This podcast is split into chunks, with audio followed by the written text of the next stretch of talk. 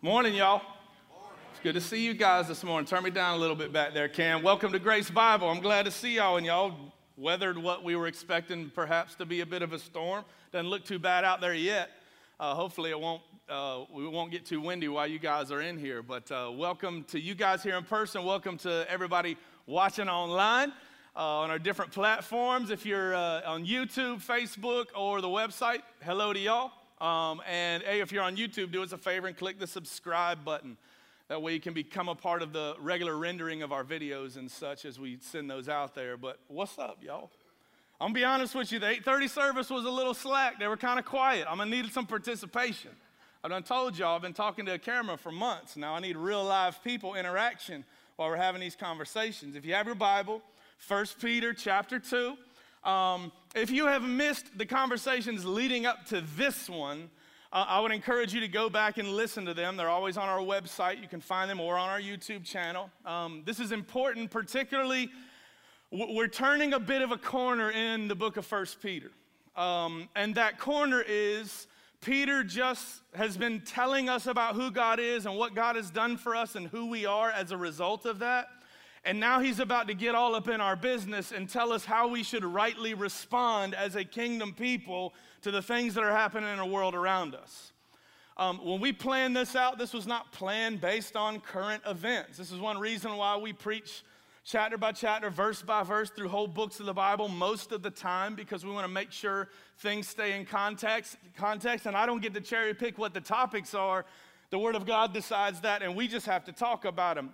And I have the difficult job of translating the words of God into the language of you guys, and I'm trusting the Holy Spirit to translate it even deeper so that it affects your heart and just not your head. Um, you have the difficult job of reconciling what I'm telling you and what the Word of God is saying in your relationship with the Lord. Um, my goal is not that you become followers of Dustin because I will lead you astray, and I come with a guarantee that the longer you know me, the more I will disappoint you. But King Jesus is worth following. His word is timeless and true. And though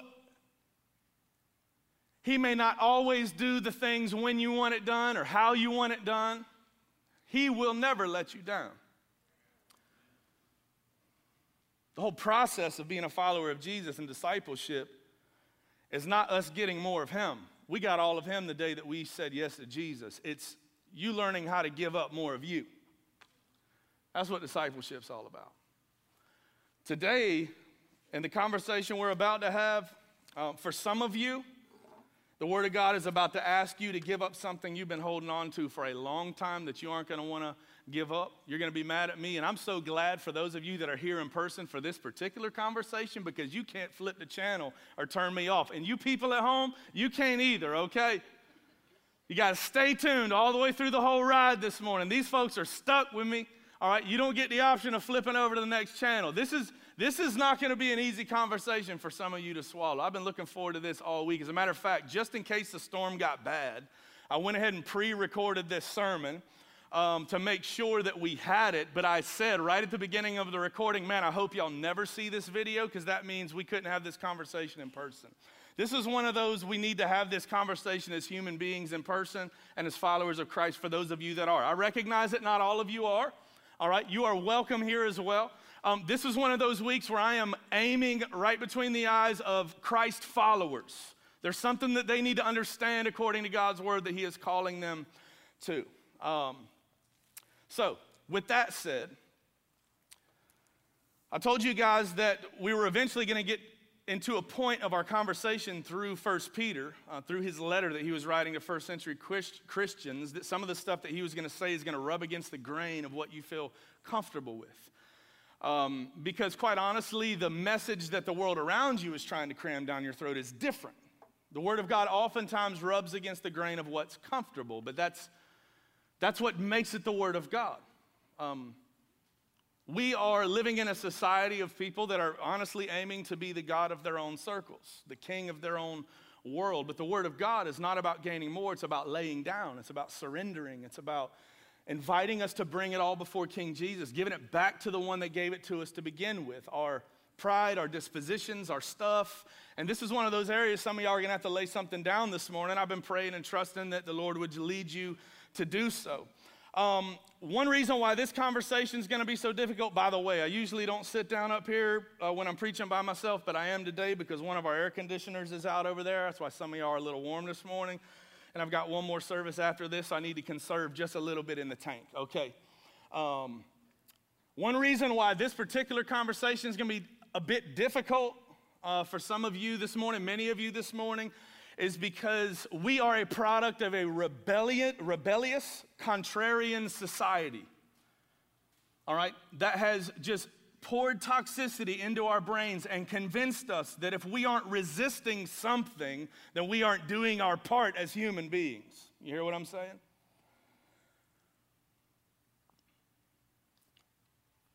We live in a society where what you stand against is held at a higher place of value than what you stand for. And society has actually taught you how to stand against things, but not how to stand for things. The church, we've taken that bait. I, I wish I could say that it was just the world out there, but no, it, it's found its way into our churches, it's found its way into our pulpits. It's found its way into our sermons to where even this morning, all over the world, sermons will be preached that drip with the venom of divisiveness and hate. And they'll swing their fists, and everybody will say amen as if it was the actual word of God, but it's not. Whole churches around the globe have been built not on the word of God, but built around the prejudices of their pastor they come and go and they choose a church to belong with based on the prejudices of the church of all different types instead of on the actual word of God. Now, I would, I would venture to say, like I told you, this is going to be a hard conversation to swallow. I would venture to say that some of you grew up in those churches. Some of you may have come from those churches.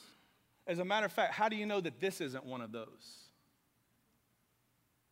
How do you know that you haven't just naturally gravitated toward me as the primary communicating pastor of this church because you agree with my prejudices and the way that I see the world? How do you know? I don't want to be that place. We truly want to be a place that's spirit led and based on the Word of God and not based on my opinions how I feel about things, my rants about this, that, and the other. This is one reason why we teach through whole books of the Bible at a time, because I want to hand you the full context of the conversation. I want you to hold up everything that I'm saying against the Word of God and reconcile that in your heart to make sure that what's coming out of my mouth is actually what the Word of God says, so that we feel about things the way that the Lord feels about things instead of the way that I feel about them. And I tell you, we have elders in our church and pastors that hold me accountable to that to make sure that the things that I'm spewing out of my mouth are right and good and true. But this is a, I'm calling you up as a church family to make sure you're doing the same thing. So that when we hear hard things in the scriptures, and we've reconciled the fact that, well, this is what God's word says, and even though it may be uncomfortable, we're going to walk in faithfulness to that, that you know it's the voice of the Lord and not the voice of Dustin. I don't care whether you agree with me or not. My job is to present the Word of God to you the best way that I can so that you can understand it, translate it into your context, and then you decide. You take those truths and those principles and you bring them into your relationship with the Lord and you reconcile and grapple with those and you learn how to walk in obedience uh, with those truths. Today's going to be one of those sweet conversations, but let me just give it the backdrop of this. Uh, God, in His Word, has never called His people to compliance. All right, say compliance.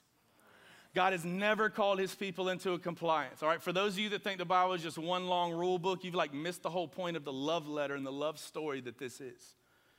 God has never called his people into compliance. All right, compliance, all right, com- compliance is motivated out of obligation.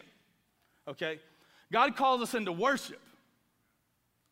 While compliance is motivated out of obligation, worship is motivated by adoration. So, God has spent more of the scriptures showing us who He is and what He's done for us. The extent of His love, just how far He would run to come after us. the sacrifices that he made so that we could be in relationship with him. Like most of the word of God is a declaration of his faithfulness to us. Some of the word of God is how we are to respond rightly to that. But he, he outweighs that by his faithfulness so that our faithfulness wouldn't be as a result of obligation, but adoration. That we would worship and love the God that so deeply and dearly and madly loves us. So when he calls us into obedience in the hard stuff, he doesn't want your compliance, he wants your worship. He wants you to worship through the hard stuff and do the thing that's uncomfortable because you are so in love with, with the Father and for what he has done for us. This may be one of those days for, one, for some, of, some of you guys in this conversation. And so let's just jump into the conversation. Here we are in the middle of 1 Peter chapter 2, starting in verse 13, and it says this. Be subject, or that word subject means submissive. Some of y'all don't even like that word. Be submissive for, for the Lord's sake to every human institution. So, in other words, every, every institutional thing that's been set up for people, all right? He gives you an example what that looks like. Whether it be to the emperor as supreme, which you don't have an emperor, but we have three branches of government, essentially the emperor being whatever, whatever your highest level of government is in your society. Be subject, submissive to the emperor as supreme or to the governors as sent by him to punish those who do evil and to praise those who do good. For this is the will of God, that by doing good you should put to silence the ignorance of foolish people. That sounds fun. Live as people who are free, not using your freedom as a cover up for evil, but living as servants of God. That word servants is the Greek word doulos, which means slaves living as free people, but yet slaves to God, not using our freedom to cover up our evil. And then he says, and you need to underline this honor everyone, verse 17.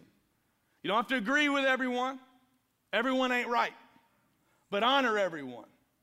Tribe, tongue, creed, skin color, sexual disposition, political party, whatever. Honor everyone Love the brotherhood. He's talking about specifically the body of Christ right there. Fear God and honor the emperor. Now, servants, there it is, doulos, slaves, be subject to your masters with all respect. That's interesting. Not only to the good and gentle ones, but also to the unjust masters. For this is a gracious thing. When mindful of God, one endures sorrows while suffering unjustly. For what credit is it if you sin and you're beaten for it, you endure? But if when you do good and suffer for it, you endure, this is a gracious thing in the sight of God. For to this you have been called. Underline that.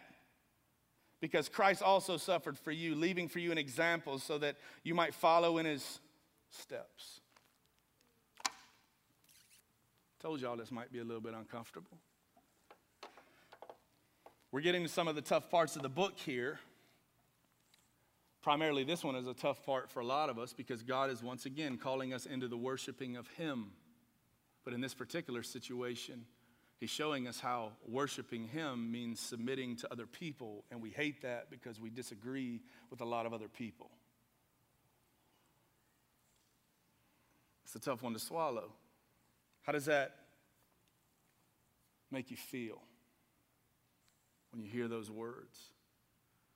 Now, there's kind of two sections to this conversation. He starts out with kind of like your secular governing structures of your society, their society, our society, and then he gets a little closer to home when he tells slaves to be obedient to their masters. Now, is this, is this a passage of scripture that is condoning slavery? Absolutely not. As a matter of fact, um, First century Roman slavery was nothing like that wicked and godless thing that we know as American slavery. First century Roman slavery looked a lot different. As a matter of fact, for some people, to be enslaved in first century Rome was a pretty good gig. Uh, now, there was definitely bad masters, I'm sure. There was definitely wicked people. That's the human disposition. Um, but most slaves had a pretty good setup. Uh, most slaves in first century Rome were prisoners of war. That's how they got there. They were educated, they were given great opportunities for the families that they worked for. As a matter of fact, if you were a slave owner in first century Rome, chances are your slaves would have been your doctor, your lawyer, your accountant, the CEO of your family business, all right? It was part of the Roman culture at the time to give away as much of that as you could to people that were capable so you could be lazy as you could be. That's what it was about. And as a matter of fact, a lot of the, a lot of, in, in uh, many cases, the slaves became like family members. I mean, they were running the family business. They became like family members, just a part of the family in that culture. They, they obviously didn't have their own rights, and there were certain rules and laws that surrounded slaves at that time. It was a very different culture than what we understand. So when the Bible talks about slaves obeying your masters, it, it runs really, really close parallels to what we know of in 21st century American culture as employer to employee relationships. It was strikingly similar. And so here Peter is giving these folks direction on hey, God has called us as a matter of worshiping Him to submit ourselves to our governing authorities, but also the authority in your workplace. Um, now, for you, um, you have an option that they didn't have. If you don't like your job, you can change it. But even still, you should be kind and gentle. What, what does verse 17 say? You should be honoring them. You should fear God. You should honor, honor the leaders, even if you're transitioning jobs, okay? But ultimately, if you're in the job you're in and you plan on staying there, honor them, serve them as an act of worship to God. When it comes to honoring the emperor and the governing authorities of our land right now, some of y'all are saying amen, and some of y'all are spitting fire right now. Some of y'all on TV is about to turn me off. Don't do that. Don't do that. Hey, does that make you feel uncomfortable to be told right out of the gate you need to submit yourself to the governing authorities? Be submissive to the governing. I can tell you that's not what your culture is telling you to do, is it? You know, the word that Peter chooses to use right there is a Greek word, hupotasso, which means not only to submit yourself in action, hupotasso means to voluntarily line yourself up under. So it, that word is as much about attitude as it is action. In other words, that, that passage could have just as easily had said, um, put yourself in the attitude of submission towards fill in the blank. Now, we don't like the sound of that. It doesn't feel comfortable for everybody in this conversation right now. But as uncomfortable as you may feel, imagine how they would have felt when they heard this for the first time. Listen, your situation in the 21st century of the US of A is nothing like it was for Christians in the first century of Rome who the emperor that they were being told to submit to was the Emperor Nero, who we've talked about over the last several weeks. He, he burnt three, three quarters of the city of Rome to the ground. He was martyring Christians by unbelievable numbers. They were being crucified in droves, they were being thrown into the Colosseum to be attacked by wild animals for sport so that everybody could watch in and enjoy it. Though Nero was burning Rome to the ground, he was blaming the Christians for it. Their martyred bodies were put on display in the city streets at night and lit ablaze to light the city. In addition to that, since three quarters of the city had been burnt to the ground, Nero levied heavy taxes on the people in order to rebuild the city for his glory and his honor. It doesn't get any worse than that. That's a horrible, horrific situation to be in. And imagine going to the mailbox and finally seeing a letter from the Apostle Peter.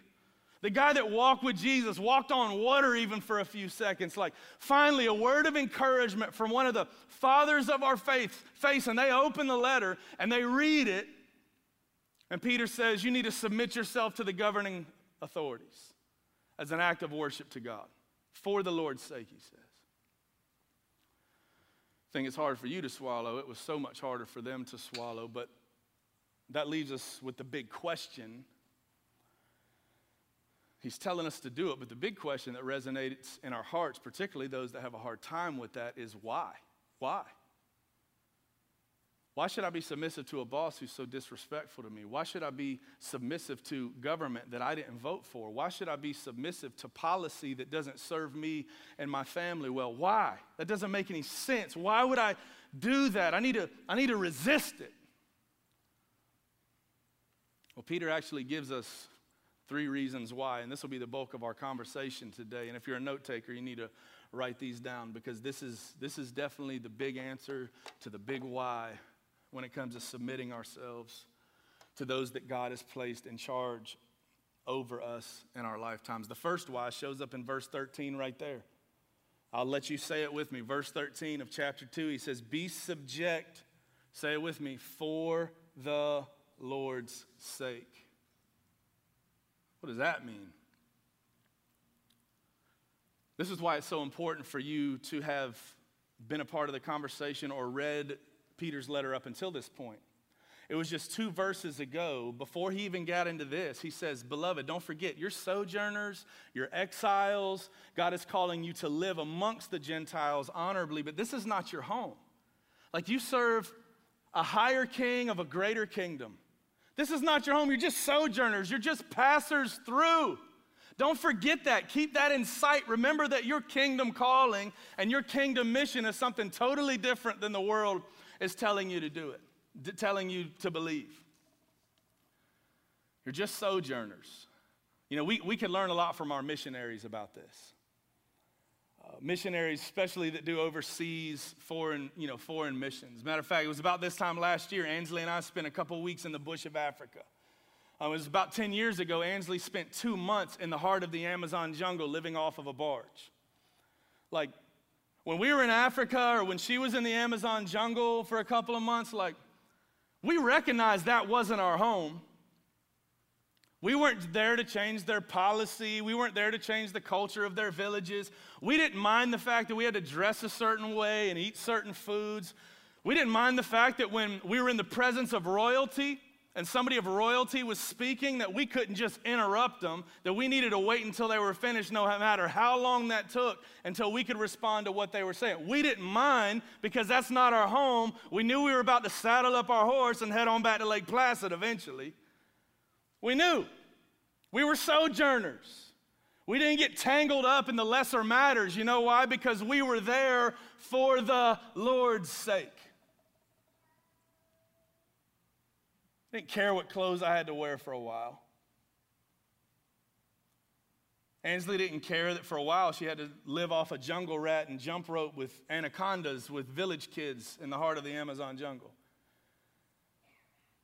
It was part of their culture. And we weren't there to change that, we were there to make disciples. See, in the American church, we lose sight of that so quickly because we've forgotten that we're just sojourners and exiles, and we pour all of our energy, all of our time, our social media platforms are saturated with us trying to change the culture instead of make disciples. We've forgotten the simple fact that the depravity of the human heart cannot be changed by changing legislation, it has to be changed with the gospel. You think laws and rules are going to fix people? Look at, look at communist countries. How well has that worked out? It doesn't fix the deeper places in us that are broken.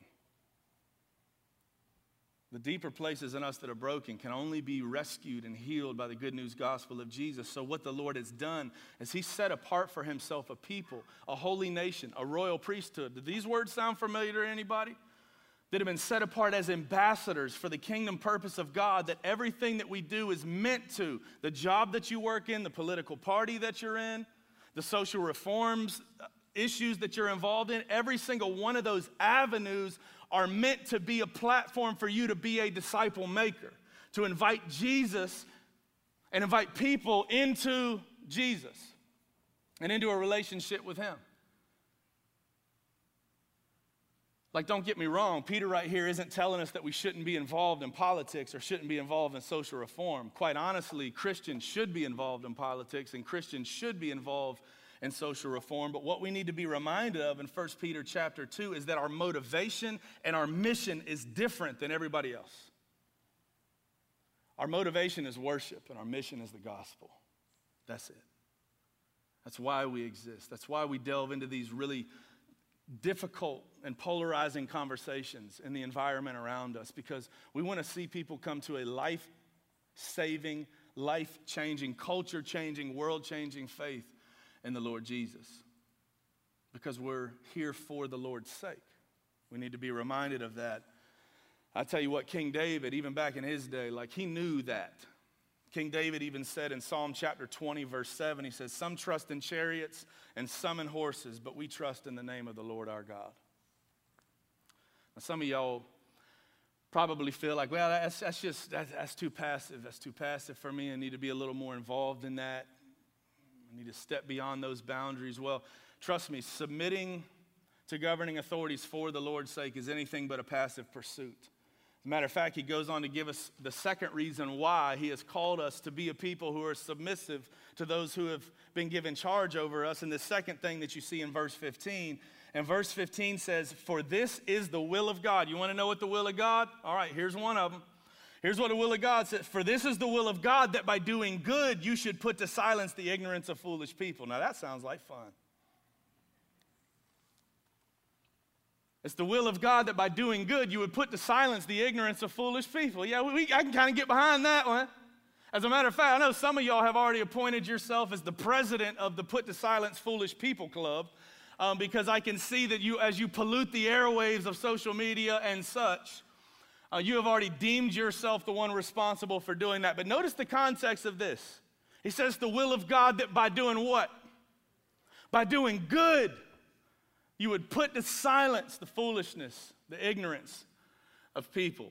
What good is he talking about? Because I'm going to take some wild stab at the fact that you're so forward and so brash about the way you feel about certain things that you feel it's motivated by right and good things. So, what does he mean by good?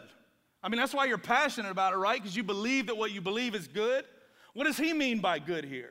Good in context. We got to keep it in context. Think about what we're talking about. Think about why he's saying what he's saying. He's telling us here that it's the will of God that by us doing good, we will put foolishness and ignorance to silence. The good he's talking about here is willingly, worshipfully, sacrificially, submitting to authority out of reverence to the Lord that by doing that, it would put to, put to silence the ignorance of foolish people. In other words, on its most foundational level, and there's a lot of layers to this, in other words, the bedrock bottom of that is be a law abiding citizen and pray for your leaders. That's, that's the found, that's step number one. How well are you doing at step number one? Some of y'all are all mad about wearing masks, but y'all sure didn't mind driving 55 and a 45 this morning, did you? Start with the bedrock. Be a law abiding citizen. Pray for your leaders. That starts small too. Pray for your pastors. Pray for your city leaders and county leaders. Pray for your national leaders. Yeah, believe it or not, pray for President Donald Trump. Some of y'all are like, yeah, you, you tell him. And some of y'all are like, I already changed the channel. Don't stop there, though. While you're praying for President Donald Trump, you also need to be praying for Joe Biden. I told you I'm an equal opportunity offender here at Grace Bible. Yeah, you need to be praying for him too. Here, here's why. Let me give you a 50,000 foot view of the political disposition of the US of A as of right now. We are all, if you are an American citizen, if you live in the US of A, we are all walking down the gangway about to board a plane. A plane that, by the way, is called 2021 to 2024. And one of those two dudes, barring an act of God, is going to be the pilot. And only a fool boards a plane praying for his pilot to fail.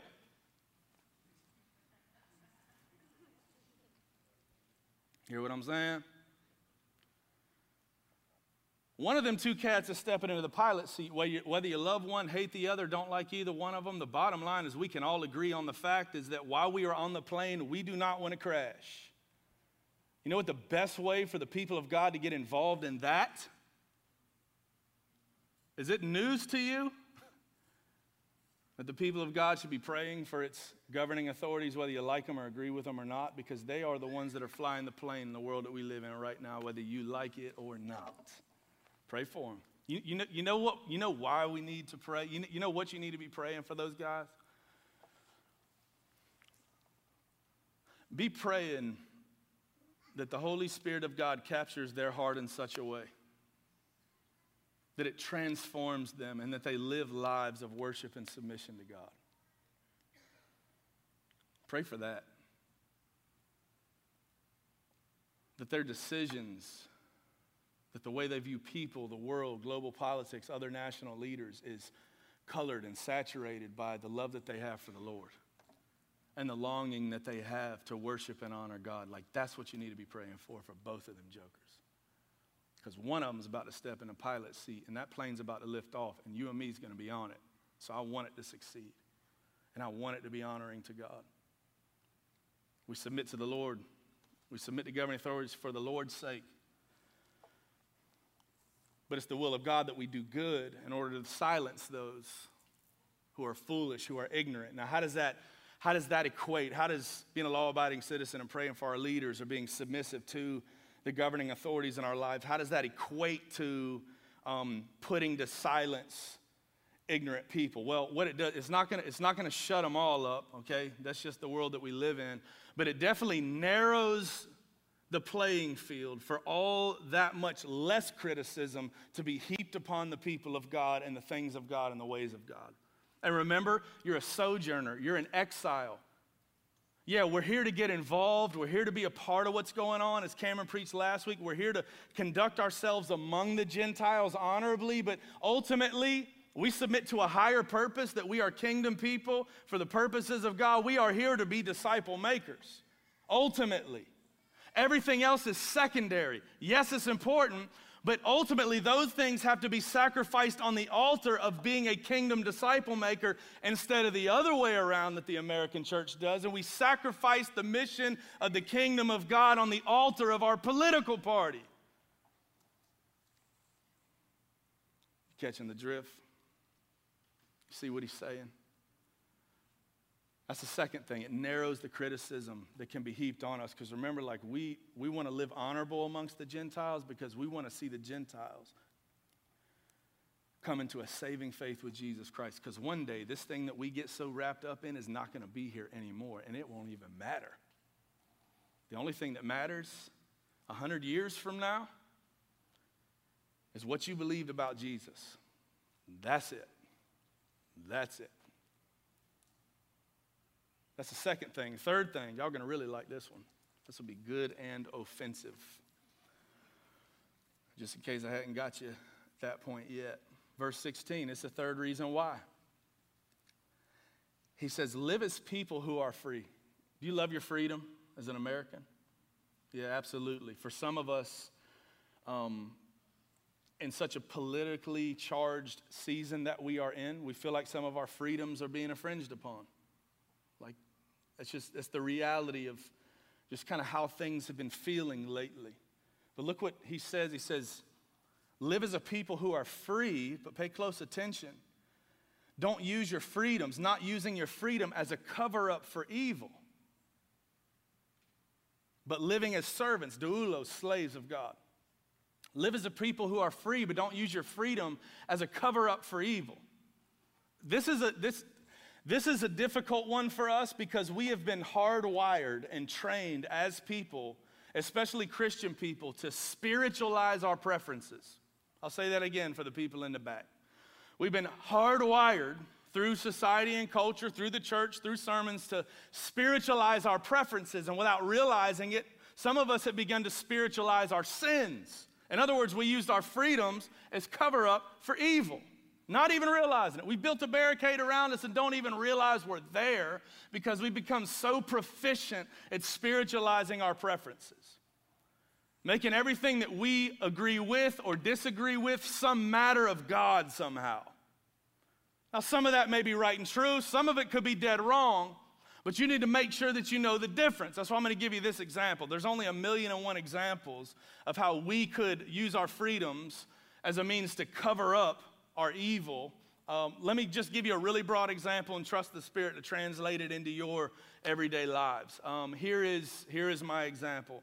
Uh, especially in a time like this when things are difficult, socially, politically, racially charged, and the environment that we're living in, like I see a lot of people responding as if they're operating under the umbrella of a righteous indignation or a holy anger. You ever felt that way?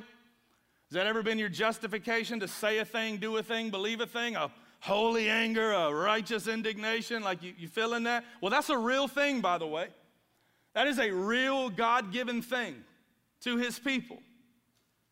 The question is, is are we misinterpreting that? Are we abusing that? Have we used our freedoms as a cover up for evil and have we just called it a holy anger? I would say you better be careful with that one because when you say you are operating from a righteous indignation or a holy anger, what you are declaring is you are operating as an ambassador of God and the way that you feel and what you are saying is exactly how a holy God feels about it.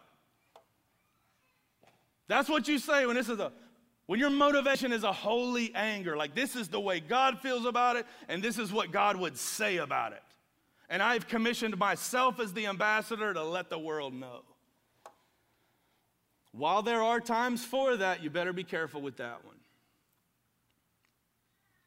You want to talk about using the Lord's name in vain? Let me give you three measuring sticks of how to know for sure if what you're about to do or what you're about to say is truly motivated by a righteous indignation, a holy anger, as an ambassador of God. All right, measuring stick number one, you need to write this one down. Is it, whatever it is, is it motivated? Is it motivated by worship?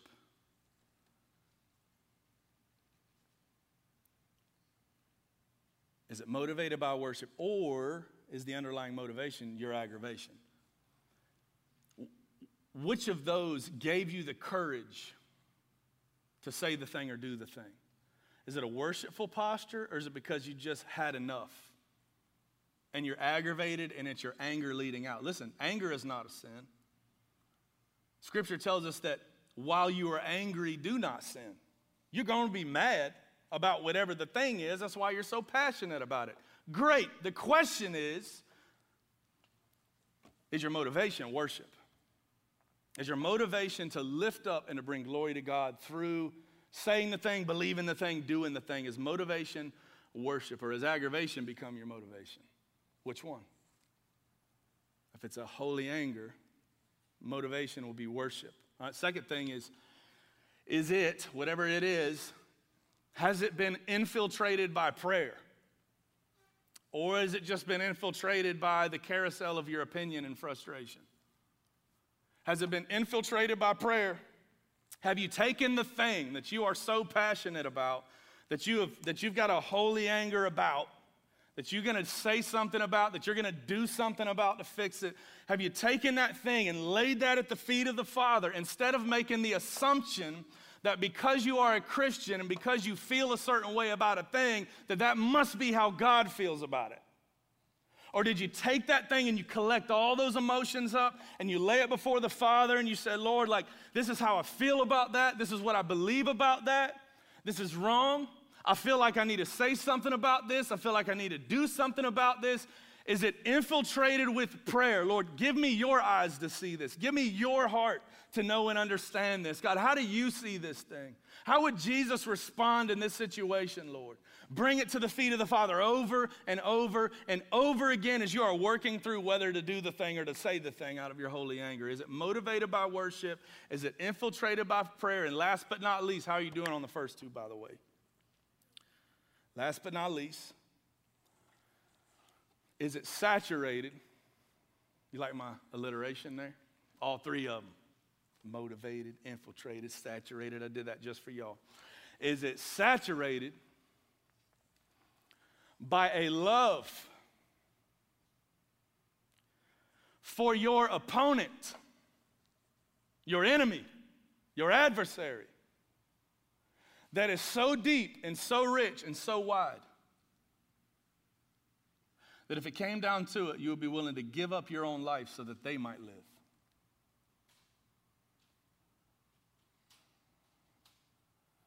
Maybe that's physical life. Maybe that's just your own agenda. Is it saturated by a love for your opponent that is so deep, so wide? Your compassion for them runs so rich that you would be, that you would be motivated to even give up your own life so that they might live. Dustin, where'd you get these from? What Bible verse does that, that come out of? All of these come out of the life of Jesus. You, you know what the fury of God on the wickedness of humanity That's a holy indignation. You know what his response was? He got up off of his throne, he shed his royal robes, and he put on skin, and he moved into the neighborhood. And his name was Jesus.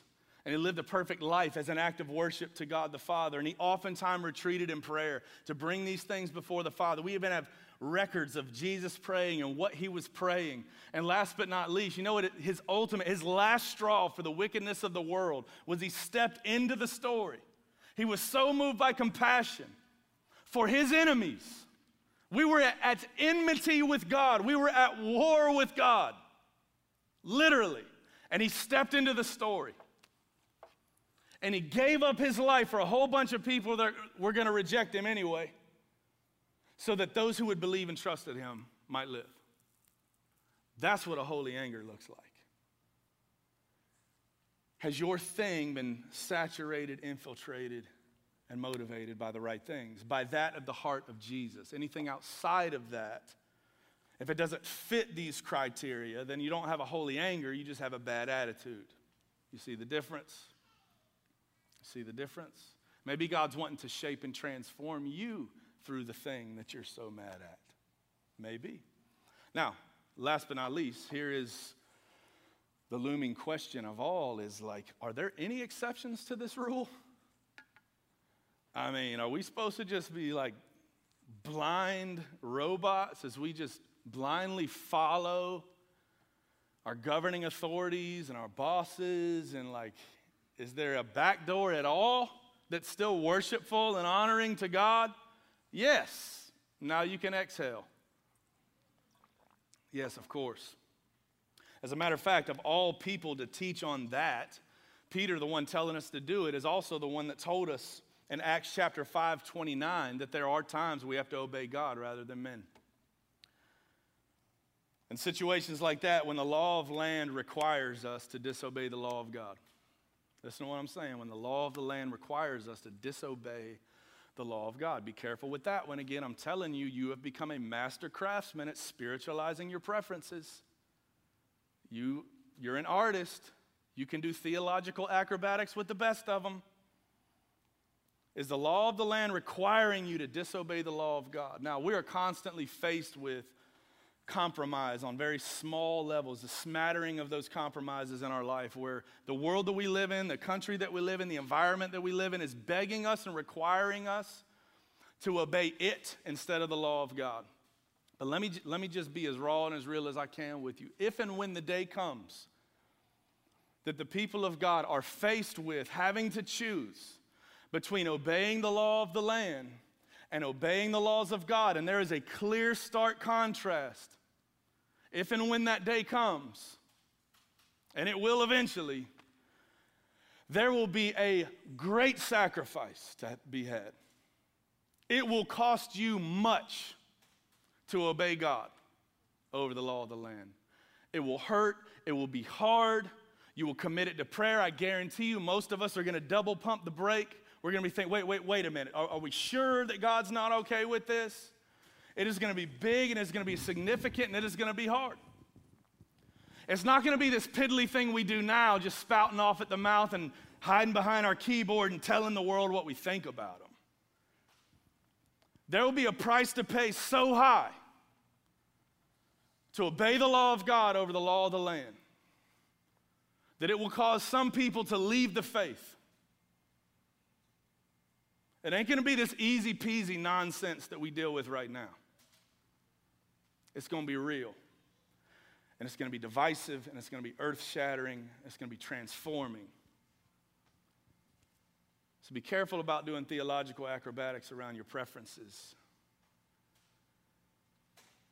And as people of God who are sojourners, who know that you have been appointed as ambassadors, worshipers of God, to declare to the world the good news of Jesus, I would encourage you in the way that the Word of God says that worship God by submitting to those that God has placed in authority, you, in authority over you until the day comes that their law requires you to disobey the law of God. Trust in Him. I'm trusting the Holy Spirit to be your God.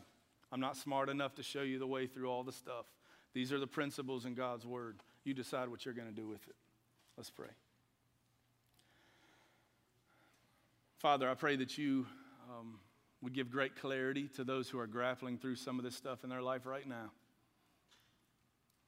Lord, that every single person in this room, life would be just saturated and motivated by worshiping the Lord and love for the people around them. That that is their driving force, that prayer is their weapon.